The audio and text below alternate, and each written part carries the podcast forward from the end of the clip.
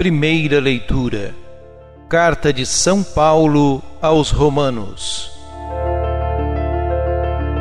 Irmãos, o pecado entrou no mundo por um só homem.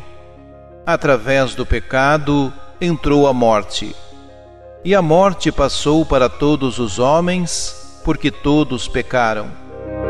A transgressão de um só levou a multidão humana à morte mas foi de modo bem mais superior que a graça de Deus, ou seja, o dom gratuito concedido através de um só homem, Jesus Cristo, se derramou em abundância sobre todos. Por um só homem, pela falta de um só homem, a morte começou a reinar. Muito mais reinarão na vida, pela mediação de um só Jesus Cristo, os que recebem o dom gratuito e superabundante da justiça. Como a falta de um só acarretou condenação para todos os homens, assim o ato de justiça de um só trouxe para todos os homens a justificação que dá a vida. Com efeito, como pela desobediência de um só homem, a humanidade toda foi estabelecida numa situação de pecado, assim também, pela obediência de um só, toda a humanidade passará para uma situação de justiça. Porém, onde se multiplicou o pecado, aí superabundou a graça. Enfim, como o pecado tem reinado pela morte, que a graça reine pela justiça para a vida eterna. Por Jesus Cristo, Senhor nosso. Palavra do Senhor.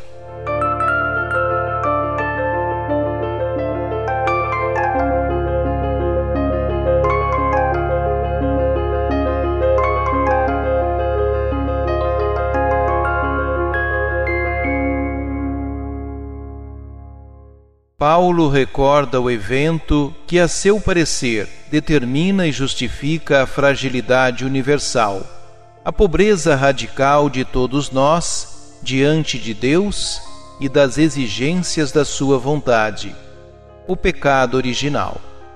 Com esse pecado entrou no mundo a morte.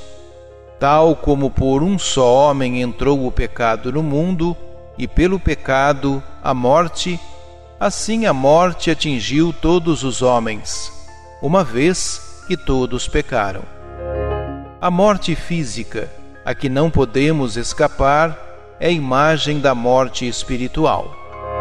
O apóstolo sublinha uma dupla solidariedade que une todos os homens: a solidariedade no mal, que ameaça fazer reinar a morte no mundo, a solidariedade no bem, que é garantia da presença de Cristo.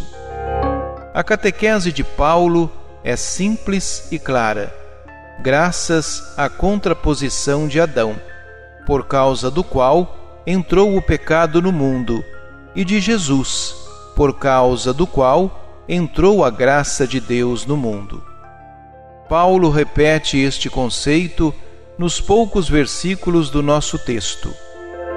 Assim, nos leva a centrar-nos cada vez mais no mistério da morte e da ressurreição de Jesus, que mudou o coração dos homens e o rumo da história, uma vez que trouxe definitivamente ao mundo a graça de Deus.